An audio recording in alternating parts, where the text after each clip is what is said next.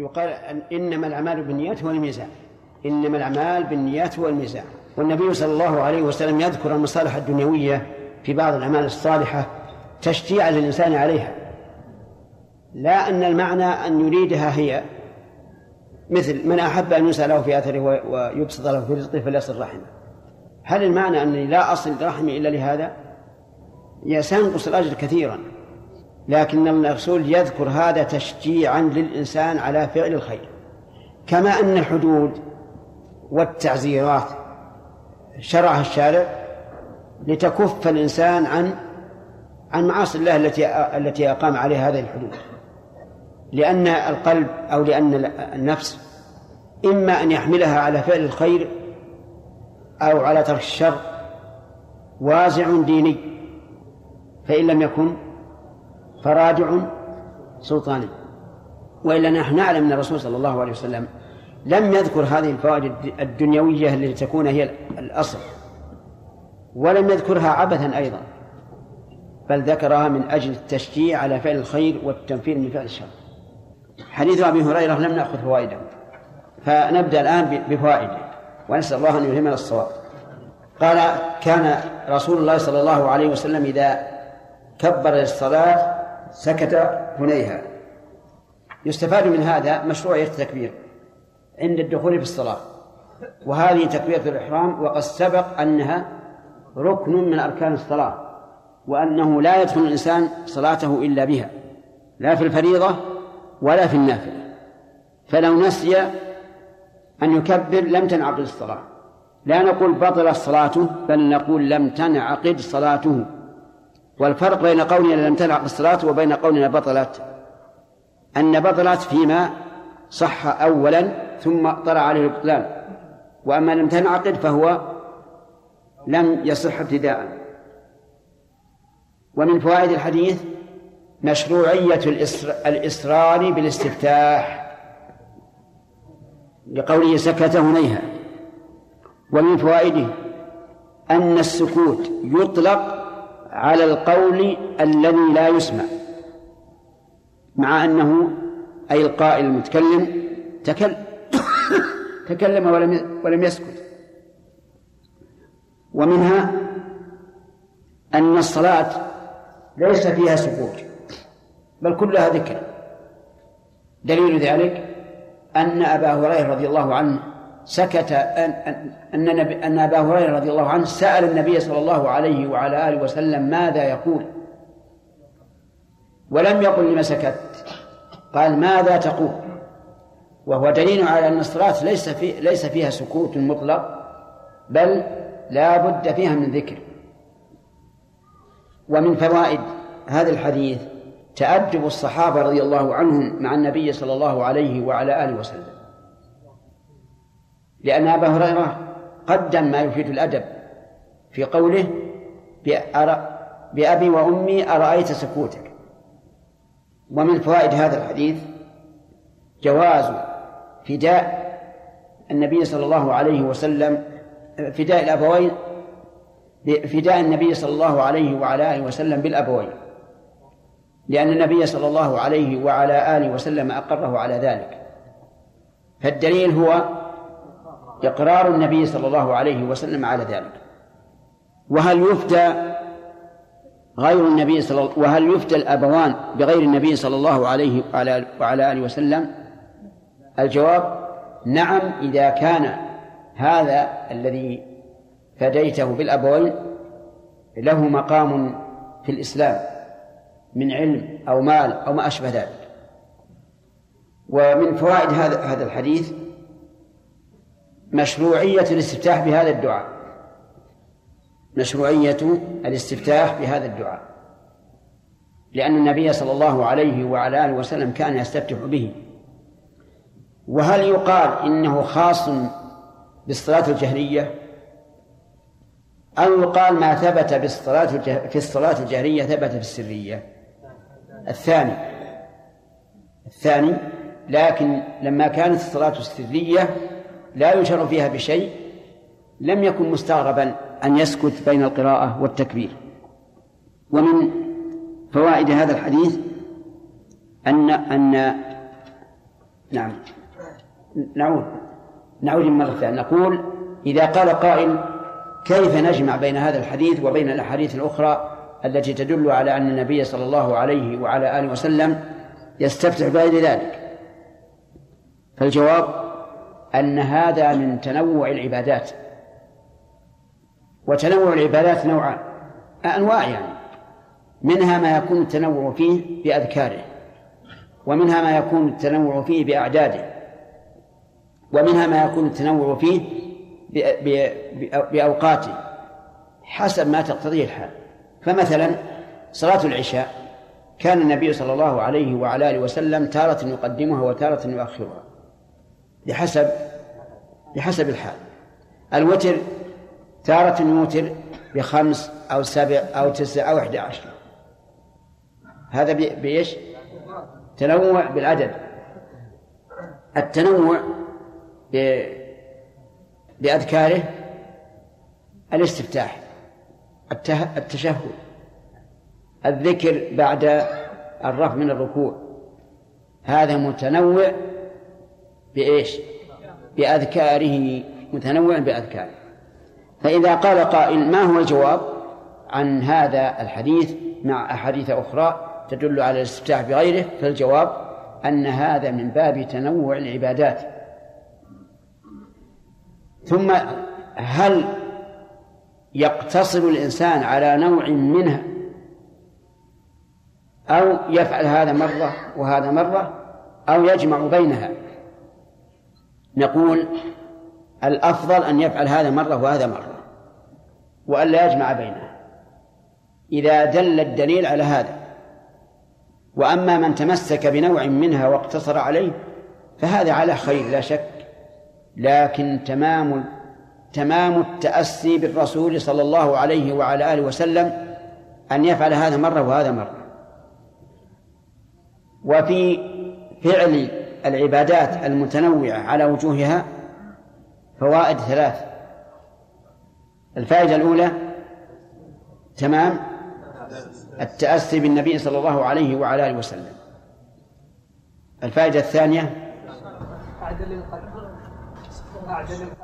أعدل أعدل كيف أعدل القلب؟ نعم سمير. أحضر للقلب أحضر للقلب. لأنه لو لزم شيئا واحدا صار يقول بغير حضور قلب. الثالث نعم أحفظ للسنة هذه ثلاث فوائد. في كون الإنسان يفعل العبادات المتنوعة التي جاءت على وجوه تارة هذه وتارة هذه. لكن ما أمكن جمعه فإنه يجمع كأذكار الصلوات بعد التسليم. هذه وردت بهذا وبهذا وبهذا ولكن العلماء قالوا إنه يجمع بينها ولا يقتصر على نوع لإمكان الجمع. والجمع بينها مع إمكانها أحوط أحوط في التأسي بالنبي صلى الله عليه وعلى آله وسلم لأنه قد ينقل عنه بعض الصحابة ما لم يسمعه الآخر. فالاحتياط أن يأتي بكل ما ورد متى أمكن الجمع؟ طيب إذا قال قائل ألا يمكن الجمع في أدعية الاستفتاح؟ فالجواب لا يمكن لأن أبا هريرة لما سأل النبي صلى الله عليه وعلى آله وسلم ما تقول؟ قال أقول كذا. وهذا يدل على أنه لا جمع. ومن فوائد هذا الحديث آه، ما دل عليه هذا هذا الاستفتاح من الأدعية العظيمة وهو أولا المباعدة بين الإنسان وبين الذنوب. اللهم باعد بيني وبين خطاياي كما باعدت بين المشرق والمغرب. وهذا قبل الفعل. الثاني اللهم نقني نعم من من خطاياي كما ينقى الثوب الأبيض من الدنس. فيشرع الدعاء بهذه الجملة لأجل تنقية الإنسان من الذنوب. وهذا دون الغسل. ثالثا أنه ينبغي الدعاء بالجملة الأخيرة اللهم أغسلني من خطاياي بالماء والثلج والبرد. وبذلك يعود ثوب الإنسان نظيفا. ومن فوائد هذا الحديث أن النبي صلى الله عليه وعلى آله وسلم قد يخطئ لأنه قال اللهم نقني من خطاياي اللهم أغسلني من خطاياي. لو كان الدعاء هذا مقصورا على الجملة الأولى اللهم باعد لقلنا إن هذا لا يدل على أنه يخطئ. لكن لما جاءت نقني واغسلني دل هذا على أنه يخطئ ولكن الله تعالى أجاب أجاب دعاءه فغفر له ما تقدم من ذنبه وما تأخر. فلو قال قائل إذا كان قد غفر له ما تقدم من ذنبه وما تأخر فما فائدة الدعاء؟ فالجواب من وجهين. الأول أن الدعاء نفسه عبادة. والثاني أنه قد يكون من أسباب مغفرة ذنوبه ما تقدم منه وما تأخر أدعيته التي يكررها دائما عليه الصلاة والسلام. كما أننا الآن أخبرنا الله عز وجل أنه يصلي هو وملائكته على النبي ومع ذلك أمرنا أن نصلي عليه. لكن الفرق بين هذا وبين الذي قبل أن صلاتنا على النبي صلى الله عليه وعلى آله وسلم منفعتها لنا أكثر فهو من مصلحتنا ومنفعتنا. من صلى عليه مرة واحدة صلى الله عليه بها عشرا. قال وعن عمر رضي الله عنه أنه كان نعم فيه فائدة أيضا في الأول أنه أن الأشياء تداوى بضدها لقوله بالماء والثلج والبرد. وآثار الذنوب العقوبة بالنار وهي حارة فناسب أن يكون الغسل بالماء والثلج والبرد وهذا هو الموافق للفطرة والطبيعة أن. أن الأدواء تعالج بإيش؟ بأضدادها ولهذا قال النبي صلى الله عليه وعلى آله وسلم الحمى من فيح جهنم فأبردوها بالماء. الحمى حمى البدن السخونة. قال أبردوها بالماء بالماء البارد. والماء البارد يزيلها وهذا مجرب. وأظن الأخ رشاد يحدثنا عن هذا. أول ما ننصح به المريض هذا. ها؟ نعم. أول ما ننصح المريض بالكمادات الباردة نعم. بل إن إذا الحرارة مرتفعة جدا ما يصلح إلا الماء. إلا الماء البارد إلا الماء البارد. مع أن المريض لا شك أنه يتعب جدا ويتأذى به لكن يصبر. لأن الحمى لو مس الإنسان ماء ساخنا يعني يتأذى به. لكن يقال هذا دواء فكما أنك تشرب دواء مرا وتصبر على مرارته أو دواء كريه الرائحة وتصبر اصبر على برودة هذا فإنه شفاء. يوجد بعض آه، الناس يجعل المريض أمام أمام المكيف علشان يبرد. لكن هذا قد يكون له سلبيات. إنما لو أتيت بخرقة نظيفة وبردتها ثم وضعتها على وجه المريض أو كمت كما قال الأخ رشاد لنفع ذلك نفعا عظيما.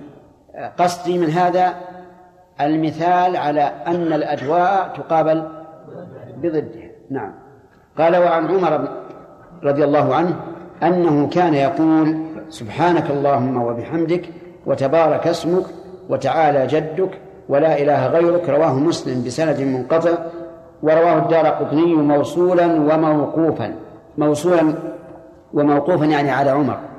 هذا الاستفتاح كان عمر يجهر به يجهر به يعلمه الناس. كما جهر ابن عباس رضي الله عنهما بالفاتحة في قراءة الجنازة في صلاة الجنازة. وقال ليعلموا أنها سنة. فكان عمر رضي الله عنه يقرأ وهذا الاستفتاح ويجهر به لأنه ثناء على الله عز وجل ثناء محض. لكن الثناء على الله متضمن للدعاء في الواقع لأن المثني على الله ماذا يريد؟ يريد الثواب فهو متضمن للدعاء. قوله سبحانك اللهم وبحمدك. سبحانك اللهم تنزيه الله سبحانه وتعالى عن كل ما لا يليق به من أوصاف العيوب أو مماثلة المخلوقين. والله عز وجل منزه عن أمور ثلاثة. الأول عن كل صفة نقص. كالعمى والصمم والخرس وما أشبه ذلك. هذا كل صفة نقص فالله تعالى منزه عنها. الثاني كل نقص كل نقص في صفاته. يعني صفات الكمال لا يمكن أن يلحقها نقص. فقوته لا يلحقها ضعف وقدرته لا يلحقها عجز وعلمه لا يسبقه جهل ولا يلحقه نسيان. كل صفات الكمال التي اتصف بها جل وعلا فإنها فإنه منزه عن نقصها. ليس فيها نقص بأي حال من الأحوال. حياته لم لم تسبق بعدم ولا يلحقها فناء وهلم جرا. الثالث مماثلة المخلوقين. منزه عن مماثلة المخلوقين. سمعا وعقلا. قال الله تعالى ليس كمثله شيء. وقال تعالى هل تعلم له سميا؟ وقال تعالى ولم يكن له كفوا أحد. وقال تعالى فلا تجعلوا الله أندادا وأنتم تعلمون. والنصوص في هذا كثيرة. إذا ينزه عن أمور ثلاثة. فإن قال قائل آه، الثالث داخل في ضمن الأول لأن مماثلة المخلوق عيب. قلنا لكن النص عليها أولى.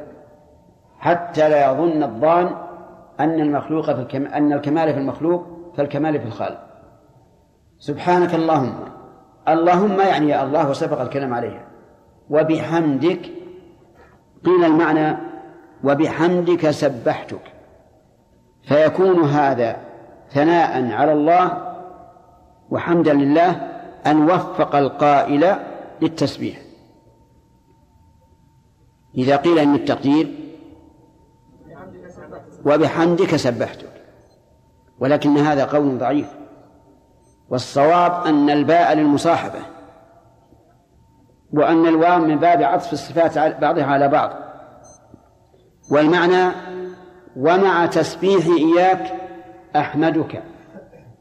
فيكون في الأول نفي النقص ويكون في الثاني إثبات الكمال. يكون في الثاني إثبات الكمال. ولا شك أن هذا أعلى. هذا المعنى أعلى بلا شك من الأول. المعنى أن الإنسان إذا قال سبحانك اللهم وبحمدك فقد جمع لله بين نفي ما لا يليق به وإثبات كماله عز وجل وذلك بحمده. فال فالباء للمصاحبة والواو من باب عطف. الصفات مثل سبح اسم ربك الأعلى الذي خلق فسوى والذي قدر فهدى والذي أخرج المرعى. سبحانك اللهم وبحمدك وتبارك اسمك. تبارك اسمك يعني أن اسم الله عز وجل مبارك. ما خالط شيئا إلا نزلت فيه البركة. وهل المراد كلمة اسم الله أو كل اسم لله الثاني؟ لأن الاسم هنا مفرد مضاف فيعم. كل أسماء الله فيها بركة. ولذلك نتوسل إلى الله تعالى بها. فنقول يا رحمن ارحمنا يا غفور اغفر لنا. ولولا أن فيها بركة ما صح أن أن يتوسل لله تعالى إلى الله تعالى بها. هذا معنى تبارك اسمه. ومن بركات اسم الله عز وجل أنه لو سمى الإنسان على الذبيحة حلت ولو ترك التسمية. لم تحل ومن بركته أن الإنسان إذا أتى أهله وقال بسم الله اللهم جنبنا الشيطان وجنب الشيطان ما رزقتنا ثم قدر بينهما ولد لم يضره الشيطان أبدا. والأمثلة على هذا كثيرة وتبارك اسمك وتعالى جدك تعالى ترفع وعظم. ترفع وعظم وقولك جدك أي غناك. لأن الجد بمعنى الغنى وربما يكون أوسع من هذا المعنى. يكون الجد أي نعم يكون الغنى والقوة وما أشبه ذلك ومنه قول الذاكر ولا ينفع ذا الجد منك الجد. وتعالى جدك ولا إله غيرك. أي لا معبود حق غير الله. والمعبودات من دونه باطلة. قال الله تعالى ذلك بأن الله هو الحق وأن ما يدعون من دونه هو الباطل وأن الله هو العلي الكبير. إذا يسن أن يستفتح الإنسان بهذا الاستفتاح. الفوائد نقول الفوائد من فوائد هذا الحديث أنه يسن الاستفتاح بهذا الذكر. دليله إن شئت فقل فعل النبي صلى الله عليه وعلى آله وسلم. وإن لم تطمئن لذلك لكون الإسناد منقطعا فقل دليله فعل أمير المؤمنين عمر. وقد قال النبي صلى الله عليه وعلى آله وسلم عليكم بسنتي وسنة الخلفاء الراشدين المهديين من بعدي ونحن نشهد الله أن عمر منهم رضي الله عنه. فإذا جاء السنة عن أبي بكر أو عمر أو عثمان أو علي ولم تأتي السنة النبوية بخلافها كانت سنة نبوية. يعني ليست كفعل الرسول لكن سنة أمرنا رسول الله صلى الله عليه وعلى آله وسلم باتباعها. عليكم بسنتي وسنة الخلفاء الراشدين المهديين من بعدي. أما إذا جاءت السنة بخلافها أن السنة النبوية فلا شك أن الأصل مقدم على الفرع. ما هو الأصل يا وليد؟ سنة النبي. ولهذا احتج بعض الناس في صلاة التراويح وقال 23 سنة عمر وله سنة متبعة ماذا نقول؟ نقول سنة النبي صلى الله عليه وسلم أفضل ثم هل صح هذا عن عمر أيضا؟ من يقول أنه صح عنه؟ غاية ما هنالك حديث يزيد بن رومان أن الناس كانوا يقومون في رمضان بثلاثة وعشرين وهذا على ما فيه من انقطاع لا لا يكون أو لا يصح إضافته لعمر لأنه مضاف إلى إلى زمن عمر. وعمر ليس كالنبي صلى الله عليه وسلم ما فعل في عهده فهو حجة. لأن عمر قد تخفى عليه هذه قد تخفى عليه هذه السنة. وليس هناك وحي يقوم مع وجه مع أنه رضي الله عنه صح عنه في الموطأ بأصح إسناد. أنه أمر أبي بن كعب وتميما الداري أن يقوما للناس بإحدى عشرة ركعة. هو رضي الله عنه. وهذا لا شك أصوب بكثير من حديث يزيد بن لأن من البعيد جدا جدا جدا أن يخالف عمر هدي النبي صلى الله عليه وعلى آله وسلم. ما يمكن. طيب على كل حال نقول هذا هذا الدعاء الاستفتاح نرجع إلى الاستفتاح. نقول هذا إن صح عن النبي صلى الله عليه وعلى آله وسلم أنه استفتح به فذاك. وإن لم يصح فهو سنة عمر رضي الله عنه. وعمر له سنة متبعة. من فوائد هذا الحديث أنه ينبغي للقدوة والأسوة في عباد الله أن يجهر بما يخفى على الناس. لأن عمر كان يجهر به. كما جهر ابن عباس بقراءة الفاتحة في صلاة الجنازة وقال ليعلموا أنها سنة. ليعلموا أنها سنة.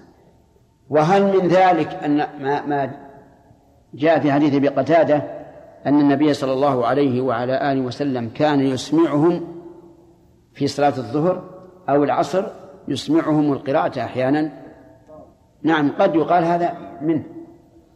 حتى يعرفوا أنه يقرأ سورة مع الفاتحة. وقد يقال ليس منه لكن النبي صلى الله عليه وسلم يريد أن يوقظهم بعض الشيء. لأن الإمام إذا أطال الصلاة السرية قد إيش؟ قد يسرح المصلون. فإذا رفع صوته أحيانا صار هذا كالتنبيه. نعم. جاء السؤال؟ نعم. طيب آه، الفوائد التي تؤخذ من أفراد الجمل نأجلها إن شاء الله. نعم. أسأل الله يعني في السجود بعد سبحان ربي الأعلى يعني تنوع الأدعية ها؟ تنوع الأدعية في السجود. تنوع إيش؟ الأدعية. نعم. نعم. بعد سبحان ربي الأعلى. أن يدعو بهذا الدعاء وبهذا الدعاء وبهذا الدعاء. إذا أمكن الجمع يجمع بينه. هذا هو الأصل. نعم يا جمعة. أحسن الله عليك. آه، في الحديث الله باعد بيني وبين الصلاة كما بعدت بين المشرق والمغرب. هل يؤخذ من هذا أن المشرق والمغرب أبعد ما يبعد؟ إيه هو أبعد أبعد ما نشاهد. لا شك. حتى إذا جاءنا قال يا ليت بيني وبينك بعد المشرقين. نعم. شيخ هل يصح قول قال إن عمر بن عبد العزيز من الخلفاء الخليفة الخامس؟ نعم. سماه بعض السلف الخلي- الخليفة الخامس عمر بن عبد العزيز رحمه الله لأنه في الحقيقة آه، أعاد السنة التي كانت أميتت في في الخلفاء قبله. وهو بالمعنى العام خليفة الراشد. لأن بعض العلماء يقول الخليفة الراشد كل من خلف النبي صلى الله عليه صلى الله عليه وعلى آله وسلم في أمته علما وعبادة ودعوة وسلطة. نعم؟ هو مثل التابعين. ليس يعني مثل التابعين إلا على تفسير من فسر الخلفاء الراشدين بما قلت. نعم. سليم. والله عنك يا شيخ. الرسول صلى الله عليه وسلم اللهم صل وسلم. نوه بفضل أبي بكر وعمر يا شيخ. ترى أنت قلت الرسول صلى الله عليه وسلم ما فصحت ما أفصحت بالدعاء هذا. أقول الرسول صلى الله عليه وسلم. نعم. أقول يمكن هذا يتحب يعني فضلهم يا شيخ. كيف؟ أقول فضل خلافتهم ما في شك. الرسول إن النبي صلى الله عليه وسلم نص عليه. قال اقتدوا بالذين من بعد أبي بكر وعمر. وقال إن يطيعوا أبا بكر وعمر يرشدوا. يعني نص عليه من, من بين سائر الخلفاء. نعم. كتبنا سكت سكت هنيها نعم. يذكر بعض العلم أن السكتات ثلاث سكتات في الصلاة. ثلاث سكتات. إي نعم. أو سكتتين. نعم. فما توجيهكم ما وصلنا هذا نعم. إيش؟ لم يضره شيطان. ما معنى هذا؟ معناه أنه إذا نزل فإن الشيطان ينخسه ولهذا تجد الصبي يستهل يصرخ في البكاء. وقيل المعنى لم يضره لا في أمور دينه ولا دنياه. يعني اول حياته؟ طول حياته. لكن بس هل السبب الآن. هل كل سبب لا بد أن يكون المسبب؟ أعطيناكم قاعدة في هذا. قلنا لكم الأسباب هي أسباب لكن قد توجد موانع. وضربنا لكم مثلا يجب أن لا يغيب عنكم. الأبوة والأمومة من أسباب الإرث. وقد يوجد مانع فلا يرث الأب ولا ترث الأم. شيخ بارك الله فيك. إذا جاء المسبوق إذا جاء المسبوق للصلاه قرأ الإمام هل أفضل له أن يقرأ الفاتحة أو يأتي بالدعاء هذا؟ سرية ولا جهرية؟ جه... لا. إذا جاء الإمام إذا دخل والإمام يقرأ جهرا لا يستفتح ولكن يستعيذ ويقرأ. الله ترى قال الصحابة عامة وأقوالهم كانت تخالف السنة. وتكون حجة. فيها خلاف فيها خلاف بين العلماء ذكره في أصول الفقه. نعم. أي نعم. أحسن الله عليك يا شيخ. رجل دخل مع الإمام في الصلاة. جهرية لكنه ما قرأ يعني بعد ما قرأ الإمام الفاتحة قرأ قليلا ثم شرع في القراءة ما قرأ الفاتحة مع أنه يعلم أنها واجبة. من اللي ما قرأ الفاتحة؟ أي. فهل سيأتينا إن شاء الله سيأتينا. نعم ضلع شيخ بارك الله فيك. آه، أشكل علي في الحديث في قوله صلى الله عليه وسلم اللهم باعد بيني وبين خطاياي. نعم. قلنا أن الخطايا هنا التي لم تفعل. نعم. آه، أشكل علي هنا آه، الياء إيش؟ نعم. إلى نفسه وهي وهو لم يفعل. أي. يعني الذي قدر أن تكون خطاياي الإنسان مثلا في غير الرسول عليه الصلاة والسلام. الكذب مو خطيئة؟ نعم. أسألك. خطيئة. إذا قلت اللهم باعد بيني وبين كذبي المعنى الذي ربما أفعله. أخذت نعم. صلى الله عليه وسلم البعض يقول أن قد يكون الخلفاء الراشدين الأربعة ما يخالف فيه سنة رسول الله صلى الله عليه وسلم. ويذكرون من ذلك مثلا مخالفة عثمان في منى في الإتمام. وكذلك يقولون وش أسفل وش سؤالك؟ السؤال هل يرد منهم ذلك؟ نعم ربما يرد لكن بتأويل. عمدا لا يقع في فيما أظن فيما أظن أنه لا يقع عمدا لكن بتأويل. شيخ يرجون كذلك الأذان. الأذان الأول في الجمعة. نعم. هل ينطبق عليه ذلك؟ هذا سنة من سنن الرسول عليه الصلاة والسلام. من سنن النبي عليه الصلاة والسلام. أليس أمر بلالا في, في أيام الصيام أن يؤذن ليوقظ النائم ويرجع القائم؟ لغير صلاة. لغير صلاة المفروضة كذلك عثمان رضي الله عنه رأى أن يقد أن يؤذن أذانا ثالثا قبل وقت مجيء الإمام حتى يحضر الناس. نعم. شيخ بارك الله فيكم قول النبي صلى الله عليه وسلم من صلى علي ثلاث صلى الله عليه عشرة. معنى قوله صلى الله عليه عشرة. ما هي معنى قول من صلى على الرسول؟ وش معنى صلاة الله على الرسول؟ فهذا رأي أبي العالي وفيه مناقشة. المهم صلاة صلاة الله علينا إذا صلينا على رسوله عليه الصلاة والسلام كصلاته على رسوله سواء بسواء. نعم. وصلى الله وسلم على نبينا محمد وعلى آله وأصحابه ومن تبعهم بإحسان إلى يوم الدين. آه ما معنى قول القائل سبحانك اللهم وبحمدك؟ يا هارون ابن هارون. كلها ينزهك سبحانك أي ينزهك عن إيه؟ عن كل صفة نقص. عن كل نقص في كماله. فراس عن كل ما لا يليق بالله وهي ثلاث أشياء. وبحمدك. الباء. نعم. نعم. نعم. تنزيها مع مع حمد. ليكون ذلك أكمل. ففي التسبيح تنزيه عن النقائص. عما لا به وفي, التح... وفي الحمد إثبات كمالاته تبارك وتعالى. طيب هل هناك رأي آخر في معنى وبحمدك؟ يلا جمال ما هو؟ هناك قول آخر أن يعني أسبحك بحمدك. أن يعني وبحمدك سبحتك. طيب أيهما أرجح هذا أو الأول؟ الثاني. عفوا اللي ذكرناه الأول. طيب. كانت لماذا؟ يعني الواو لماذا رجحته؟ لماذا رجحته؟ إيش؟ يكون فيه يعني أكمل. إيه كيف كان أكمل؟ لأننا لو حملنا على هذا المعنى المعنى الذي الثاني سيكون يعني المعنى شيخ يكون المعنى إذا إذا قلنا بهذا القول آه، هو نفي النقائص فقط. نعم تمام. يكون على القول الثاني ما في ليس فيه إلا نقص نفي النقص فقط. لا إله غيرك أين الخبر يا عبد الرحمن بن إبراهيم؟ محذوف. التقدير. لا إله حق. حق غيرك. لماذا نقدر حق؟ نعم لأن الآلهة المزعومة غير الله كثيرة موجودة. نعم. لكن الذي الإله الحق هو الله أحسنت. لأن لأن هناك آلهة غير الله تدعى وتعبد من دون الله وتسمى إلها ولكن الحق هو الله عز وجل. هل هذا أعني فعل عمر رضي الله عنه؟ حجة بن شريف. حجة؟ نعم. الحديث الآن يقول يقول إنه رواه مسلم بسند منقطع ورواه الدار قطني موقوفا وموصولا. فعل عمر حجة. ولم تعارض من النص نعم. لأن له سنة متبعة ولم تعارض نصا. ولا سيما أنه رضي الله عنه كان يجهر به يعلمه الناس.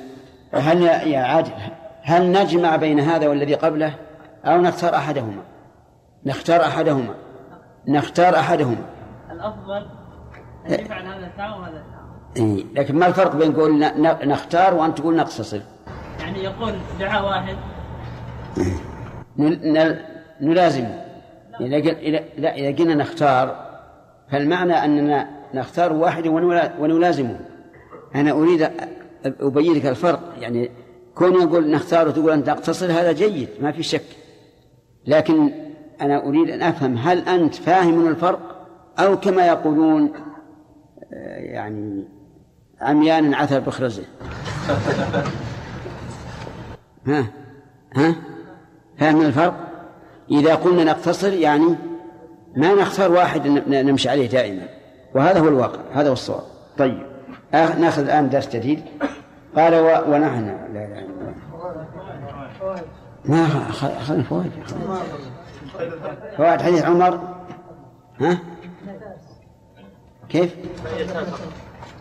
ما ما فهمت كلامكم أي منين؟ من من حديث عمر؟ طيب ما هما الفائدتان؟ يسن الاستفتاح بهذا الذكر أنه ينبغي القدرة والأسوة للناس أن يسلموا طيب. بسم الله الرحمن الرحيم.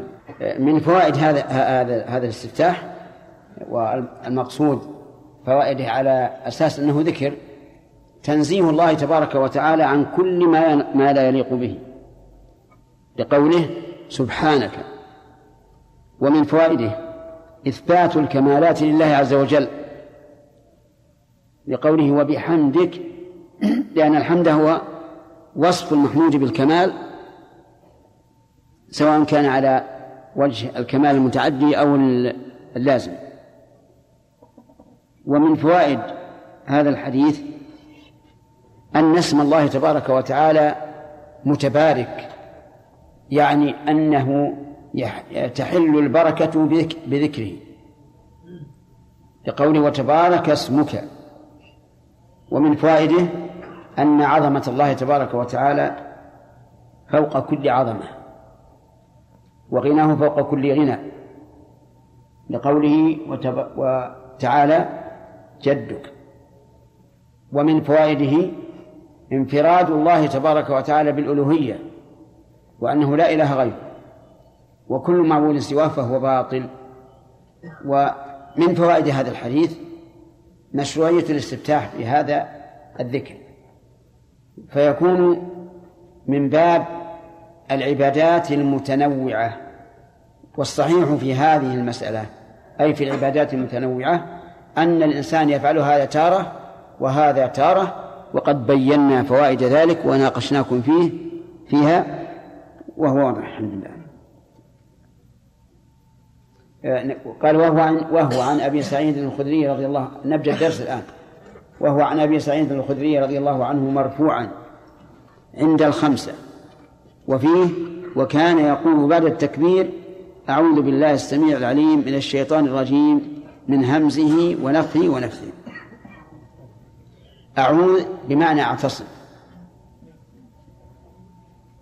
والعوذ إنما يكون مما يخاف منه. ويكره. وأما ألوذ فهي فيما يؤمل ويرجع. فالعود فرار. واللياذ إقبال. لأن العود مما يخاف منه. والثاني مما يرغب فيه. وعليه قول الشاعر يا من ألوذ به فيما أؤمله ومن أعوذ به مما يحاذره مما أحاذره. يا من ألوذ به فيما أؤمله ومن أعوذ به مما أحاذره. لا يجبر الناس عظما أنت كاسره ولا يهيضون عظما أنت جابره وهو يخاطب بشرا بما لا يليق إلا بالله عز وجل. لكن هكذا الشعراء يغالون في القدح ويغالون في المدح والشعراء يتبعهم الغاوون. ألم ترى أنهم في كل واد يهيمون وأنهم يقولون ما لا يفعلون إلا الذين آمنوا وعملوا الصالحات. طيب إذا أعوذ بالله أي أعتصم به. السميع أي ذو السمع. وسمع الله تبارك وتعالى نوعان. سمع إجابة وسمع إدراك.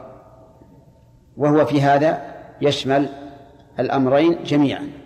وتفاصيل ذلك أظنها لا تحتاج إلى إعادة لأنها معلومة لكم. السميع العليم أي ذو العلم. وعلم الله تبارك وتعالى محيط بكل شيء. جملة وتفصيلا. سابقا ولاحقا وحاضرا. وآيات إثبات العلم لله عز وجل كثيرة. وهو من صفات الكمال. وإنما ذكر ذكر هذين هذان الاسمان لأن السميع بمعنى الإجابة مناسب تماما لقولك أعوذ. والعليم كذلك مناسب لقولك أعوذ لأنه ما من معيذ إلا وعنده علم كيف يعيذ من الشيطان من الشيطان الرجيم. من الشيطان الشيطان هو إبليس. مشتق من شطن. إذا بعد لأنه أعني الشيطان بعيد من رحمة الله والعياذ بالله. ويدل على أنه مشتق من شطن أنه منصرف. كما قال عز وجل وحفظناها من كل إيش؟ شيطان مريد. وحفظناها من كل شيطان مريد ولا ولا رجيم؟ لا ولقد جعلنا في السماء بروجا وزيناها للناظرين وحفظناها من كل شيطان رجيم. طيب. إذا هو مشتق من شطن إذا بعد لبعدها عن رحمة الله. والمراد به الجنس لا الشيطان المعين الذي أبى أن أبى أن يسجد لآدم. وقول الرجيم تصح أن تكون بمعنى المرجوم وتصح أن تكون بمعنى الراجم. لأن فعيلا تأتي بمعنى فاعل وتأتي بمعنى إيش؟ مفعول. وعليه فنقول إذا كانت بمعنى الراجم فالمعنى أنه يرجم بني آدم بالمعاصي ويحملهم عليها حملا. وإذا قلنا بمعنى مفعول أي مرجوم فلأنه مطرود بغيض من رحمة الله عز وجل من همزه ونفخه ونفثه. هذه ثلاث أشياء. الهمز والثاني النفخ والث... والنفث عندي ونفخي ونفثي. ونفخه ونفثه الهمز قيل إنه اسم للجنون. اسم للجنون. لأن الإنسان الشيطان قد يصيب الإنسان بالجنون. وأما النفخ فهو الكبر. واشتقاقه ظاهر لأن الإنسان إذا أصيب بالكبر والعياذ بالله انتفخ.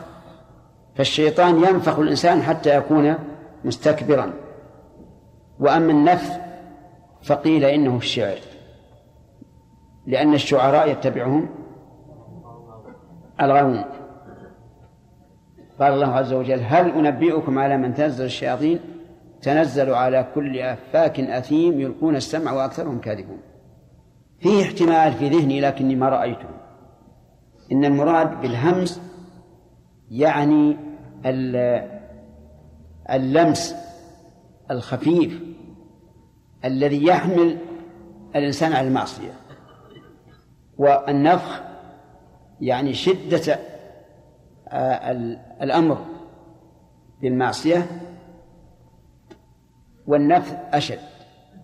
لكنني لم لم أرى هذا ومن اطلع عليه من كتب اللغة أو كتب غريب الحديث فليخبرنا به أما المشهور فكما سمعتم أولا.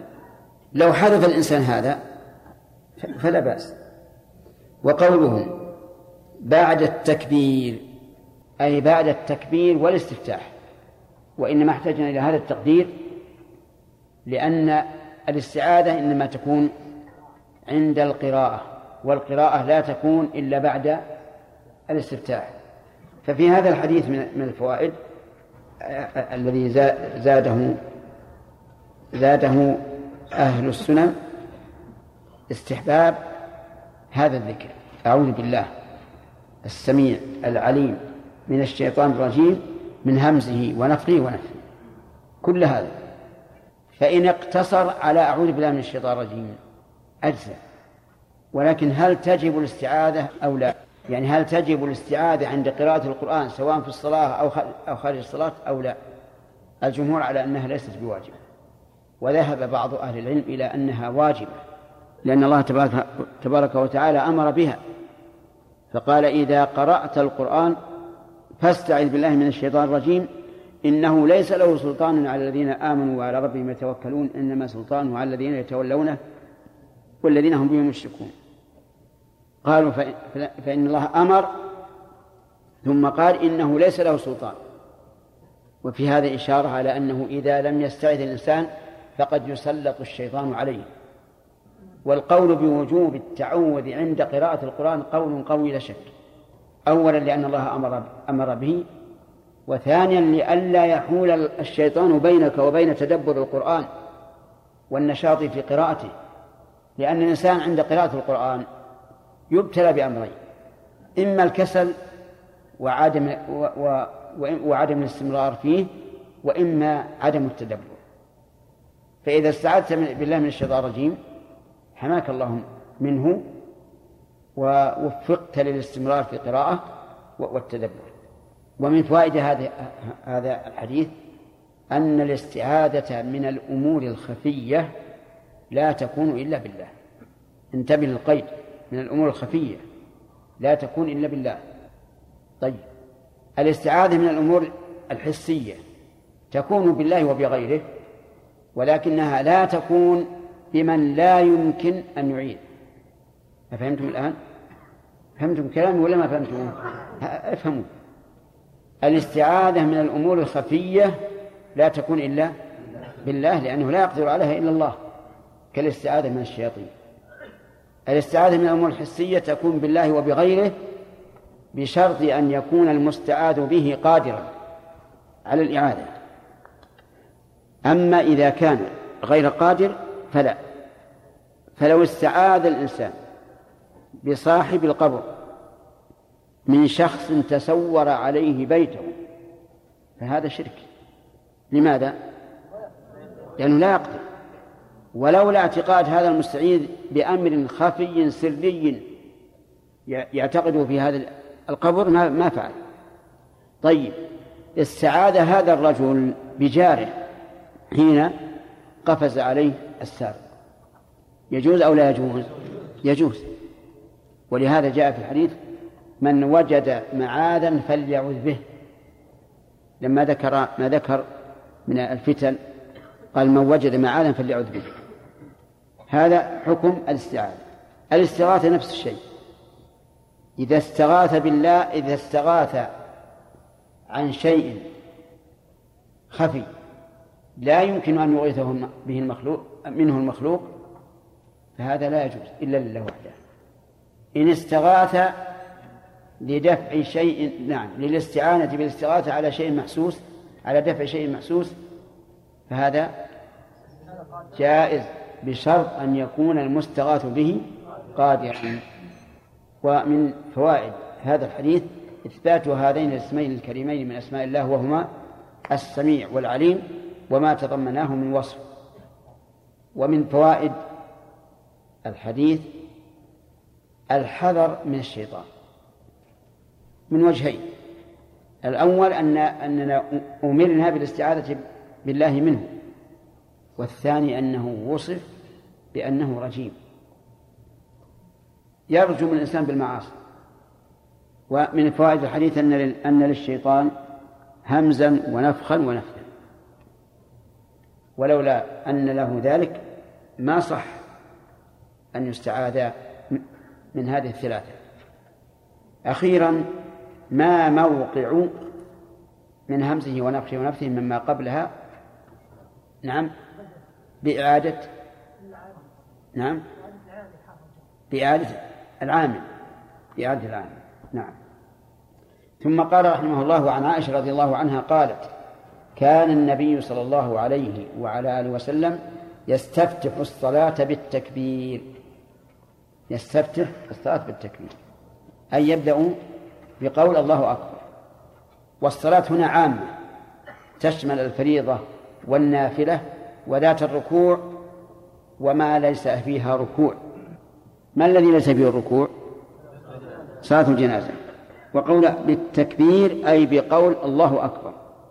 والقراءة في إعرابها وجهان. النصب والجر. فعلى قراءة الجر يسقط الاستفتاح.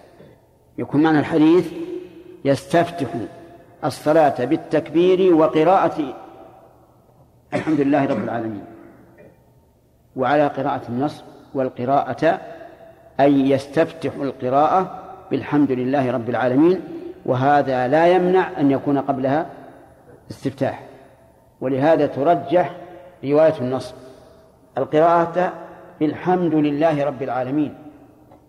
بالحمد. الأخ كيف كان بالحمد؟ والبحر في جر ارفع يدك. أي نعم. ما هو بنت رجل؟ واحد. نعم. السؤال كيف كانت بالحمد والقراءة بالحمد؟ والبحر في جر تجر. ما فهمت الجواب ولا ما فهمت السؤال؟ ها؟ عندك. والقراءة بالحمد لله. الباء موجودة وش هي المستقلة يعني هذه الحكاية؟ طيب. هذا زين. هذا يعني أجاب بالمعنى. صحيح. القراءة بالحمد لله رب العالمين. أي بهذه السورة وعليه نقول البحر شر والحمد لله رب العالمين مجرور بالباء منع وعلى جره الكسرة التي منع من ظهورها الحكاية. طيب. القراءة بالحمد لله رب العالمين. إلى آخر السورة معروف. هذه السورة هي سورة الفاتحة. وسميت سورة الفاتحة لأنه افتتح بها القرآن الكريم. وليس لأنها أول ما نزل. لأن الآيات الأربع في سورة اقرأ هي أول ما نزل. هذه السورة لها خصائص عجيبة. أولا أنها أفضل سورة أو أعظم سورة في القرآن. وثانيا أن قراءتها ركن في كل صلاة.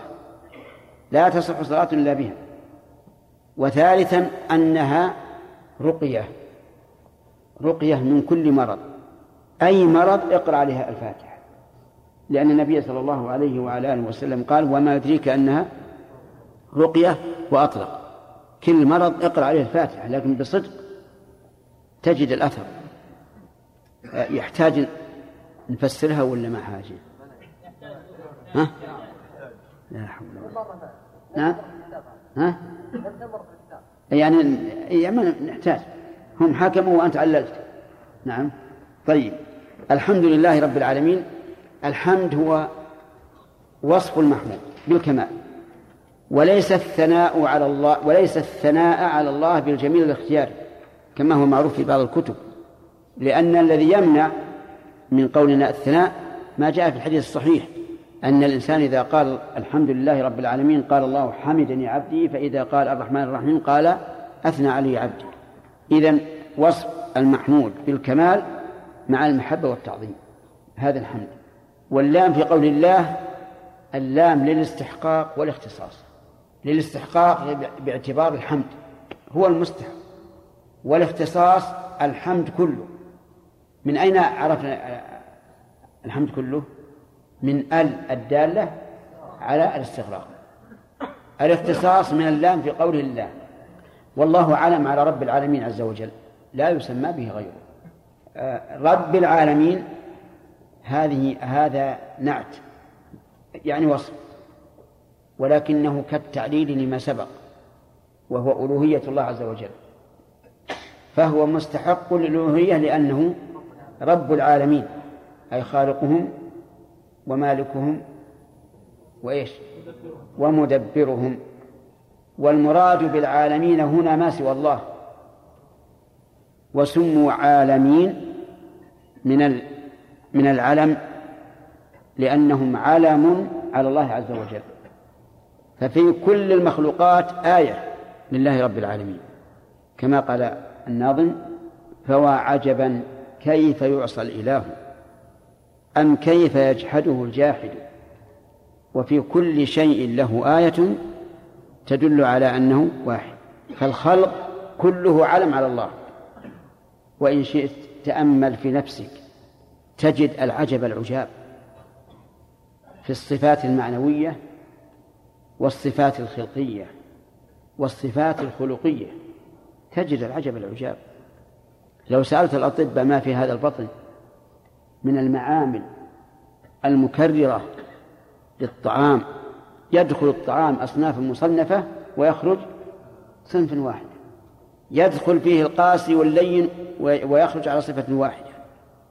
ومعامل وهذه المعامل في الحقيقة لها أقوام توزع.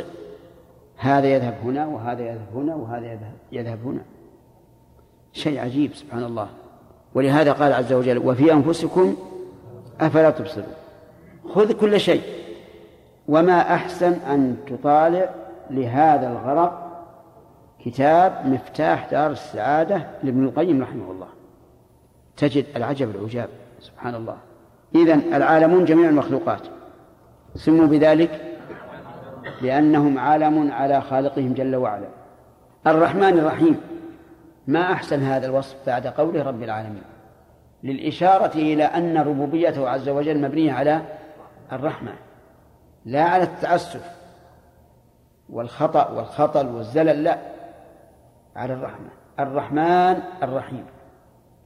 الرحمن باعتبار الوصف والرحيم باعتبار الفعل. كيف ذلك؟ الرحمن باعتبار قيام الرحمة به وأنها رحمة واسعة.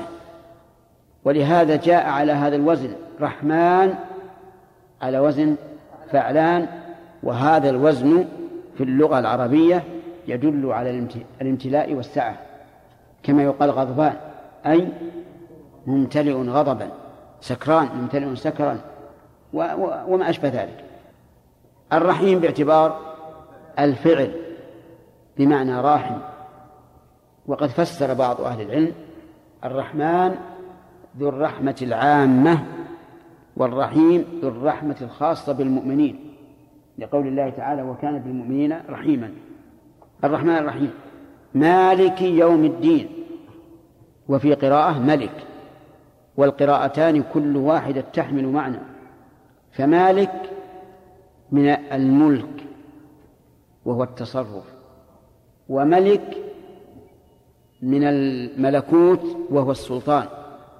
فإذا جمعت القراءتين نتج من ذلك أن الله تعالى ملك مالك في المخلوقات. يرحمك الله. ملك لكن ليس بمالك. ولا لا؟ سلطان. نايف. ها. في في ملك غير مالك؟ في ملك غير مالك؟ طيب قل طيب أنا أقول لك الملك غير المالك بالمعنى العام هو الذي ليس له سلطة في مملكته. السلطة لغيره والتدبير لغيره لكن يسمى ملك مالكا بالوراثة.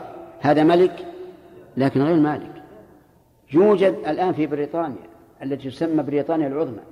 ملكة ومالكة ولا غير مالكة؟ غير مالكة. وزوجها الذي يسمى ملك غير مالك. طيب في مالك غير ملك. موجود؟ موجود. كثير. كل واحد كل واحد منكم معه كتاب. هو مالك له؟ لكنه ليس ملكا. العليم لا يخفى عليه شيء. نعم. ولكن في حديث القلم أن الله سبحانه وتعالى أمر القلم أن يكتب مقادير كل شيء إلى أن تقوم الساعة. نعم. وما بعد ذلك ليس مكتوبا. أي ظهر ظهر الحديث هذا. وذلك يعني لأن الكتابة إلى قيام الساعة كتابة ما فيه الجزاء. بعد قيام الساعة ما في جزاء. هذا والله أعلم هو الحكمة أن الله أمره أن يكتب ما هو كائن إلى يوم القيامة. نعم. أي أنت؟ أحسن الله إليك يا شيخ. آه، إذا قلنا ملك من السلطة ومالك من التصرف يعني لا لا مو من السلطة. السلطة والتصرف معنى واحد. من التصرف. إيه، من التصرف. إيه نعم. مالك من التصرف. نعم. يعني السلطة يا شيخ ما هي نفسها التصرف؟ لا لا أكثر أكثر أكثر من التصرف. لأن المتصرف قد لا يملك كل شيء يريده. وأما السلطة فله سلطة.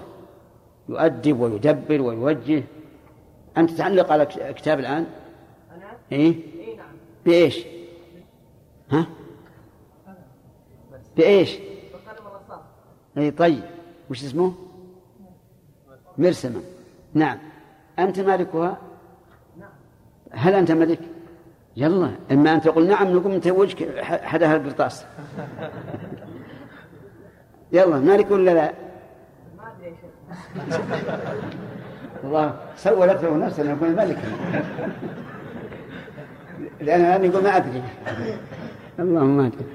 لا لا لن تكون ملكة والله أعلم. ما ندري عن المستقبل ما أدري. لكن أنت مالك ولست بملك. أليس كذلك؟ الحمد لله. بارك الله فيك. نعم عبد الرحمن. شيخ أحسن الله عليكم. في الرقية بالكتابة. الرقية بالكتابة يعني أن الرقية يكتب كتابة بالشفاء شيخ هذا عمل يباشره عندنا ناس يسمونه أمبتارة إيش؟ أمبتارة أم بتارة. بتارة. أم هذه حرف عطف ولا شلون؟ أو لغتهم حميرية يمكن. أم بتارة بدل البتارة. شيخ هذا هذا المهنة ما يمارسه إلا صوفي هالك يعني هذا عمل رديء جدا لأنهم آه، يتخذون هذا العمل فقط عملهم إلا أنهم يضيفون إلى هذا العمل أشياء من المربعات وكذا و... فلذا عندنا السنيين يتعرضون عن هذا العمل. نعم. حتى يعني يحرمونه أحيانا ويمنعونه أحيانا. هل شيخ نقول بجواز هذا الرقية بالكتابة؟ إيه. إذا قلنا هذا شيخ فتح عندنا باب كبير جدا. يحتج به الذين يكتبون ويضيفون إليه ما شاء. والله هذه فعلها السلف. فعلها السلف. يكتب إما بكاغد يعني جلد وإما بورق وإما بالإناء إناء يكتب بزعفران ثم يصب عليها الماء ويراج ويشرب. هل يجوز اتخاذ هذا مهنة؟ مسألة المهنة هذا شيء ثاني لكن هو مفيد. هذا مفيد ومجرد أم أما مهنة ما وعندكم هناك متخذ مهنة؟ إي نعم. يتخذون هذا مهنة إلا أنهم يضيفون إليه أشياء من الخرافات يعني أشياء كثيرة آه، مكتوبة. وأشياء كثيرة إيش؟ من الشياطين أعوذ بالله. هذه لك... أقول لكل حال حديث لكل مسألة حكمها الخاص. نعم يا سليم. من من الابل من الإبل اي نعم. أي نعم. مع مع مع الشعر يا شيخ. إيه. تصير على قوة الابل ها؟ على قوة الابل يا شيخ. إيه. صلابة الابل ت- يثر عليها الشعر. إيش؟ يثر عليها الشعر. يؤثر عليها. نعم. يؤثر عليها. أي نعم. إيه. ما قوة وهي صلبة يا شيخ وقوتها. ما أدري وش وشلون يؤثر عليها؟ أقول الشعر مر علينا في الدر- في الدرس. إيه نعم.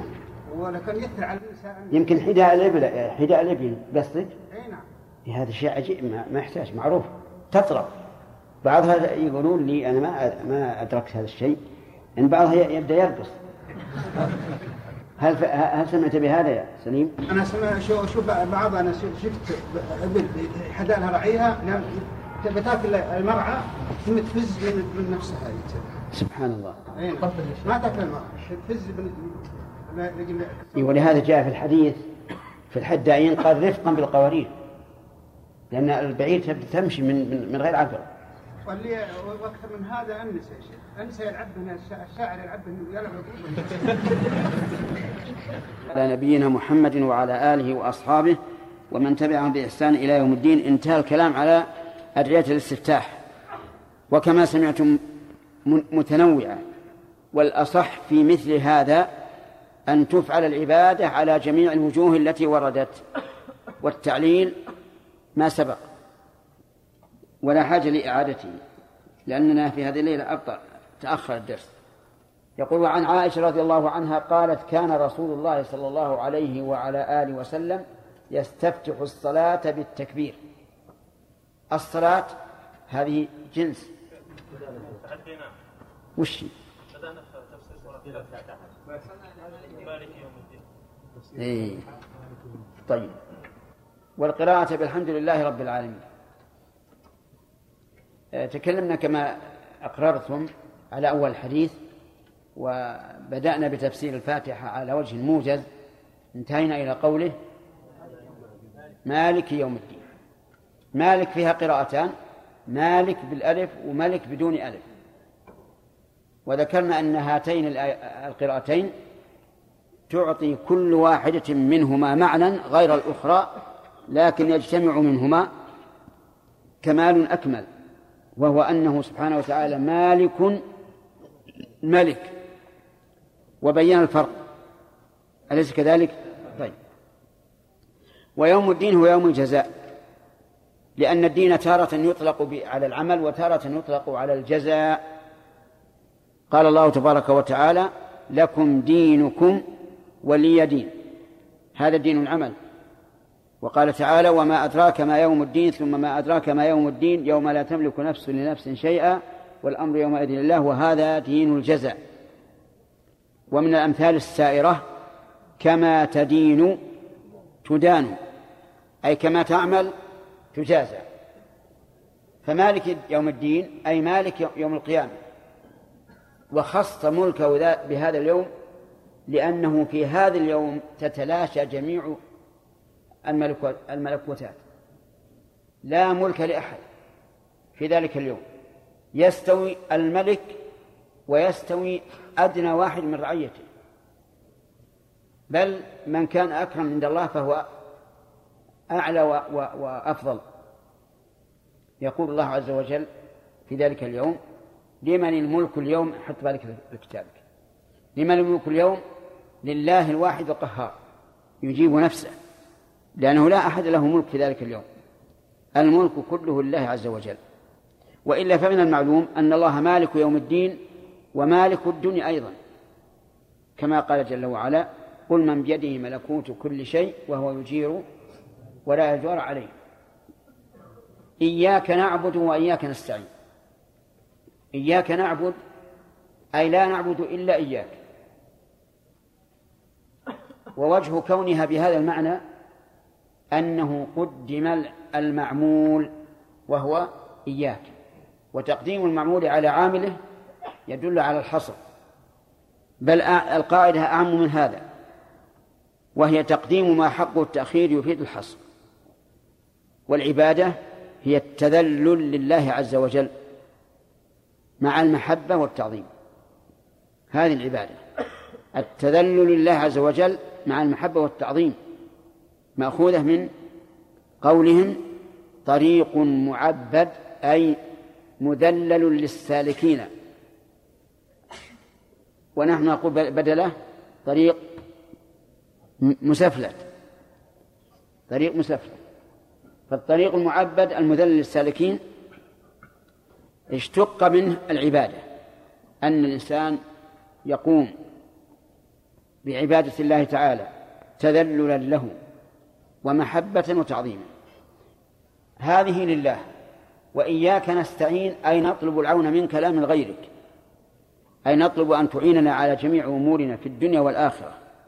ولهذا حذف المستعان عليهم لإفادة التعميم. وإياك نستعين نقول فيها بالنسبة للاختصاص كما قلنا في إياك نعبد أي لا نستعين إلا إياك. فإن قال قائل ألسنا نستعين بغير الله؟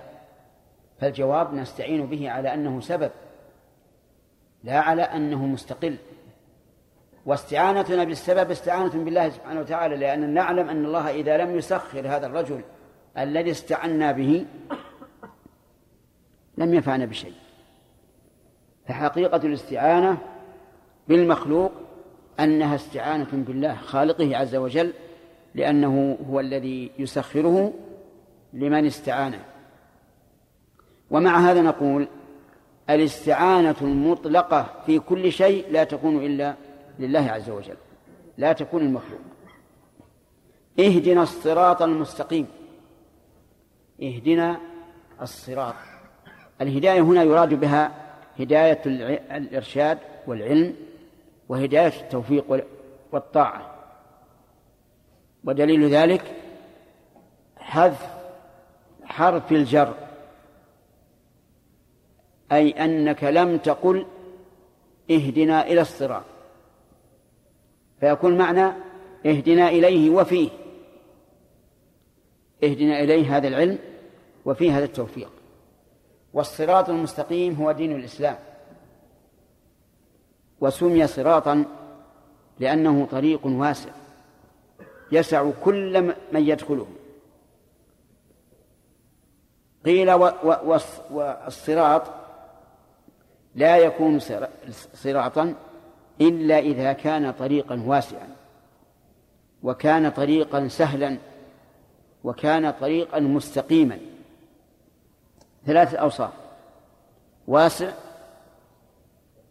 ثاني سهل الثالث مستقيم.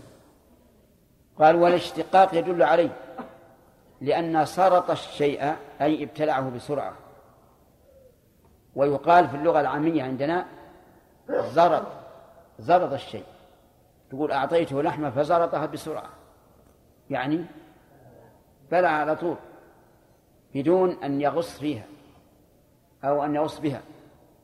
إذن الصراط ما جمع ثلاثة أوصاف. أولا السعة وثانيا السهولة. وثالثا الاستقامة. والاستقامة يعني أنه لا اعوجاج فيه ولا ارتفاع ونزول ولا نزول. لأن الارتفاع والنزول هو في الحقيقة انحراف. أليس كذلك؟ انظر مثلا عرج طريقا يمين ويسار وعرجه طولا علوا ونزولا تكون المسافة واحدة. وقولها المستقيم هذا من باب التأكيد يعني الذي لا اعوجاج فيه. وهذا مستفاد من معنى الصراط لكنه أظهر هذا الوصف للتشويق إليه. هذا الصراط المستقيم صراط من؟ صراط الذين أنعمت عليهم. والذين أنعم الله عليهم أربعة. أربعة أصناف.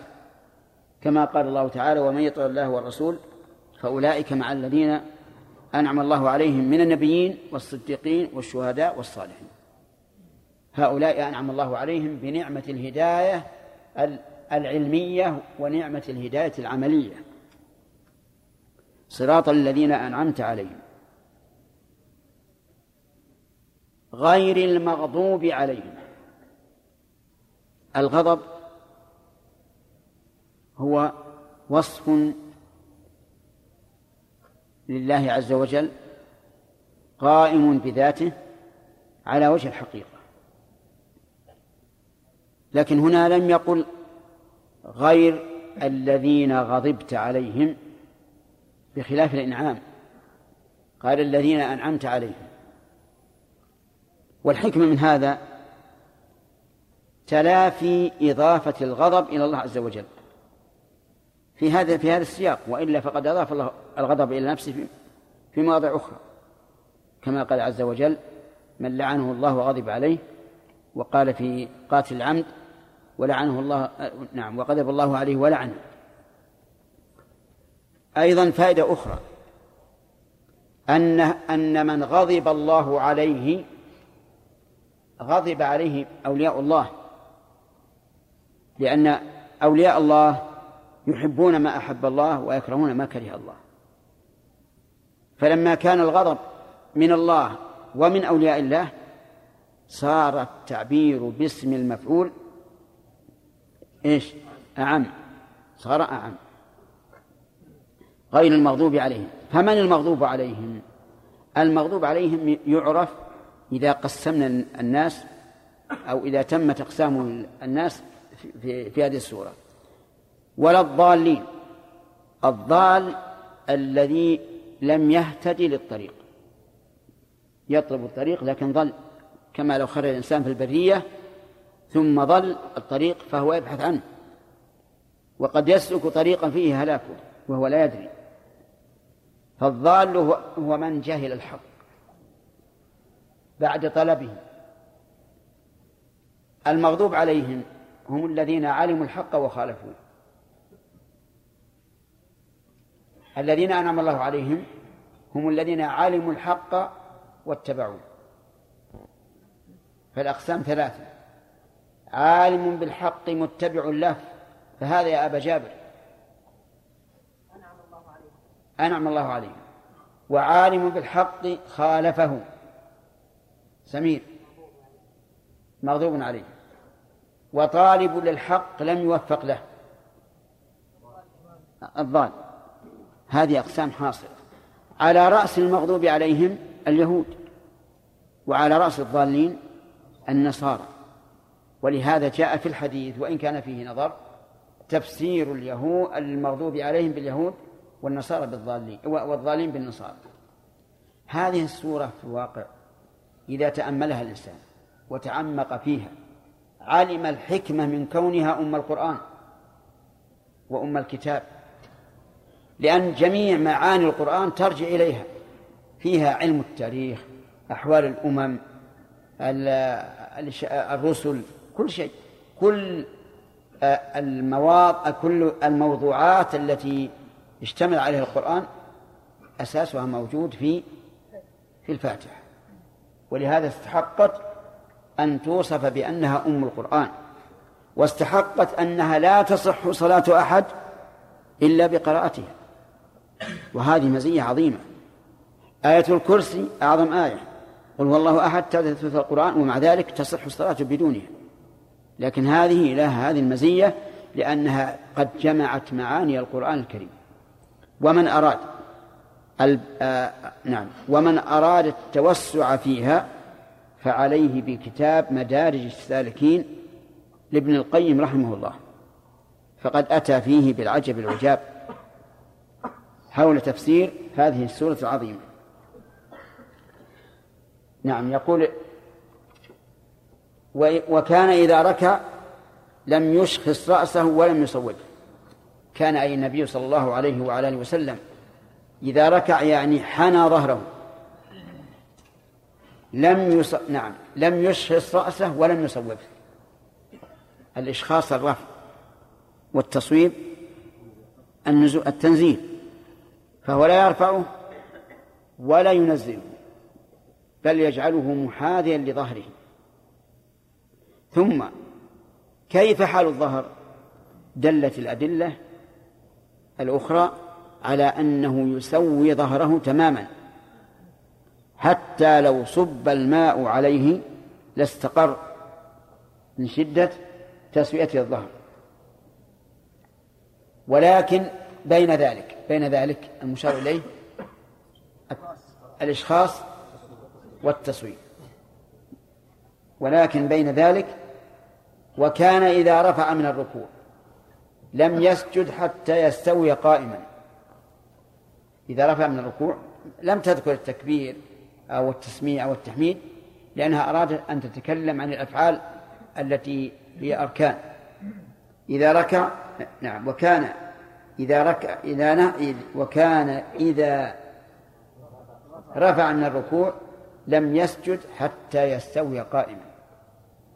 يستوي أي يعتدل وقد مر علينا أنه لا بد من إيش؟ لا بد من الطمأنينة. وكان إذا رفع رأسه من السجدة لم يسجد حتى يستوي جالسا. هذا فيه طي الحديث. إذا رفع من السجدة أفادت أنها أنه يسجد بعد الركوع بعد الرفع من الركوع. فإذا سجد وقام لم يسجد الثانية حتى يستوي جالسا.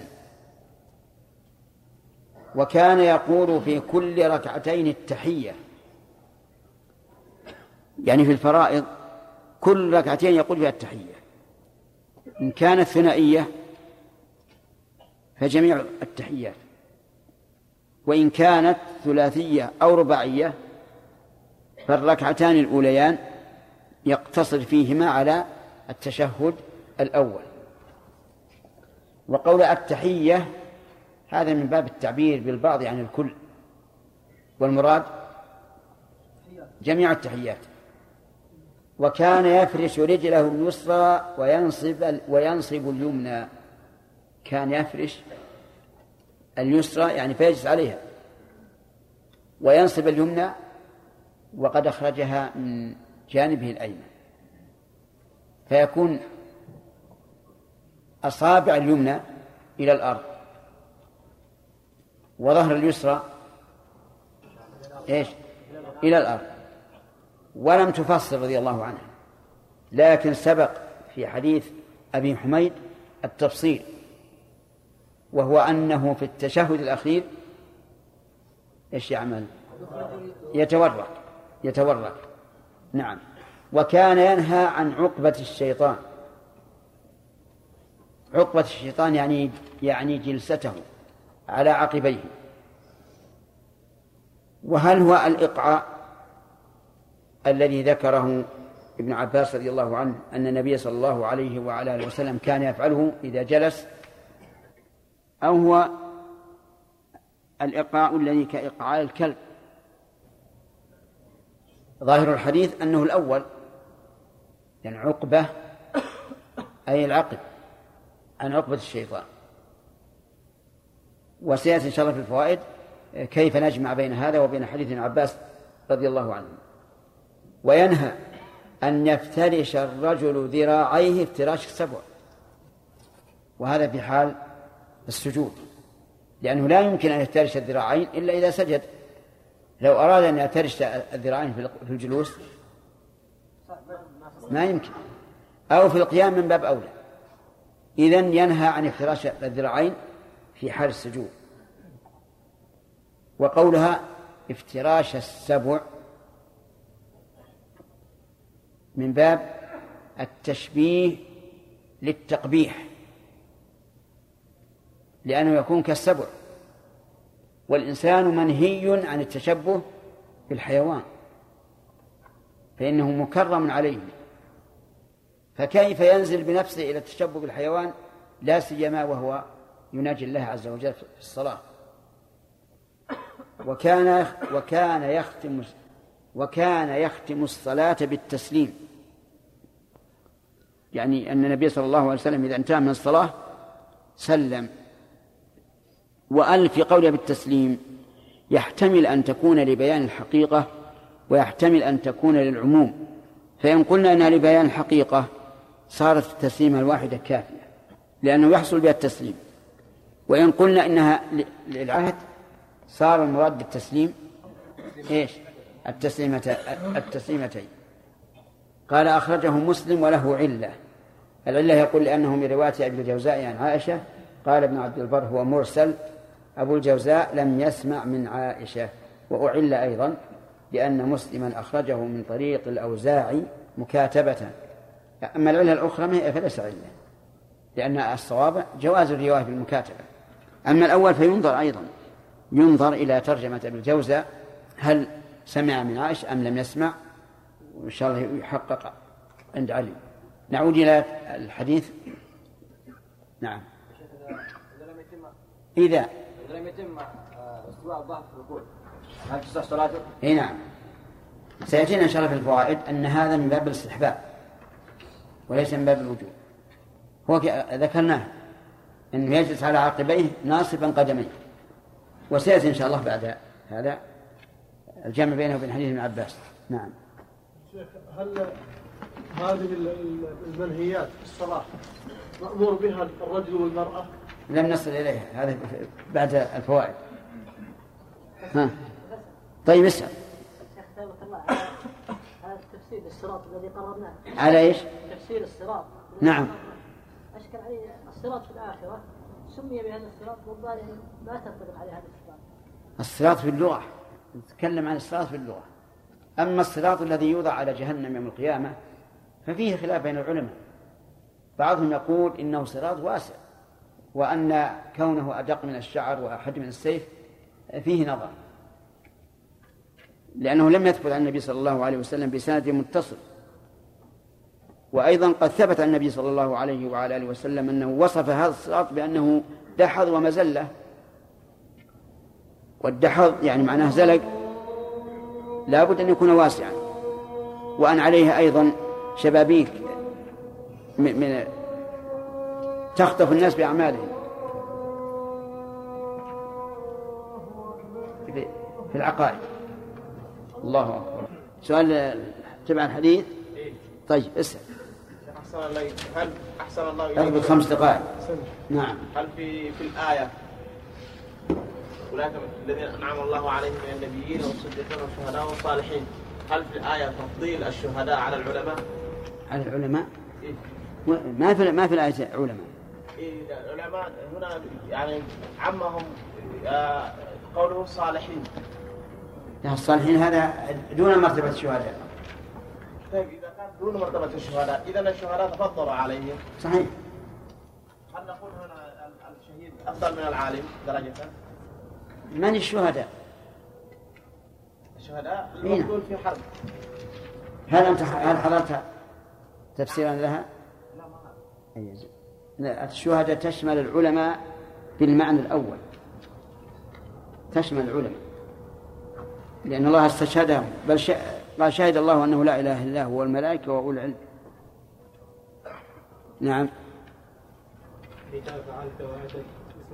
لا أصبر فيها أسئلة نعم. شيخ حفظك الله. هل تفسير هل وجه تفسير قوله تعالى اهدنا الصراط المستقيم بإلى الصراط وفيه هل وجهه حد حرف الجر؟ نعم. إي نعم نعم. حرف الجر يصلح لهذا وهذا صلى الله عليه وسلم. ذكرنا أن المغضوب عليهم من عرف الطريق. ولم- علموا بالحق. علموا بالحق ولم يتبعوه نعم. وقلنا أن هؤلاء على رأسهم اليهود. نعم. أليس كذلك؟ هذا ينطبق على كثير من النصارى؟ ال- الآن بعد بعثة بعد بعثة الرسول. صحيح. يعني نستطيع أن ندخل الكثير منهم في هذه الآية. كلهم. اللي علموا برسالة الرسول يدخلون في هذا لا شك. لا فرق بين هذا وهذا. ولهذا قال سفيان بن عيينة رحمه الله قال من فسد من علمائنا ففيه شبه من اليهود ومن فسد من عبادنا ففيه شبه من النصارى نعم يحيى الله الذين فليس لهم جزاء الآخرة بأنهم. هؤلاء بعد بعثة بعد بعثة الرسول ليس لهم حق لأن الحق واضح لكن قبل يكونون من أهل الفترة. وأهل الفترة الذين آه، بين عيسى و- ومحمد عليه- عليهم الصلاة والسلام أصح الأقوال فيهم أنهم يمتحنون يوم القيامة عند الله. ثم يكون جزاؤهم على حسب طاعتهم في ذلك الوقت. رواه مسلم وله علة. أي طيب. لا بأس. الرحمن الرحيم الحمد لله الهادي من استهداه الواقي من اتقاه الكافي من تحرى رضاه. والصلاة والسلام الأكملان على نبينا محمد والنبيين وآل كل ما رجا راج مقته ورحماه في بارك الله فيك. هذه المقدمة نحن بن- خطبة أمام الناس. وكل يوم لك أسلوب نعم. سمسة بحث في قول ابن حجر كذا وكذا وعلى طول. بعد روى الإمام مسلم في صحيح عن عائشة رضي الله عنها قالت كان رسول الله صلى الله عليه وسلم يستفتح الصلاة بالتكبير والقراءة بالحمد لله رب العالمين. الحديث قال ابن حجر في البلوغ أخرجه مسلم وله علة. وقال في الترخيص وهو من رواية أبي الجوزاء عنها. وقال ابن عبد البر وهو مرسل لم يسمع أبو الجوزاء منها. وقال ابن عبد البر في الإنصاف رجال إسناد هذا الحديث كلهم ثقات إلا أنهم يقولون إن أبا الجوزاء لا يعرف له سماع من عائشة وحديثه عنها.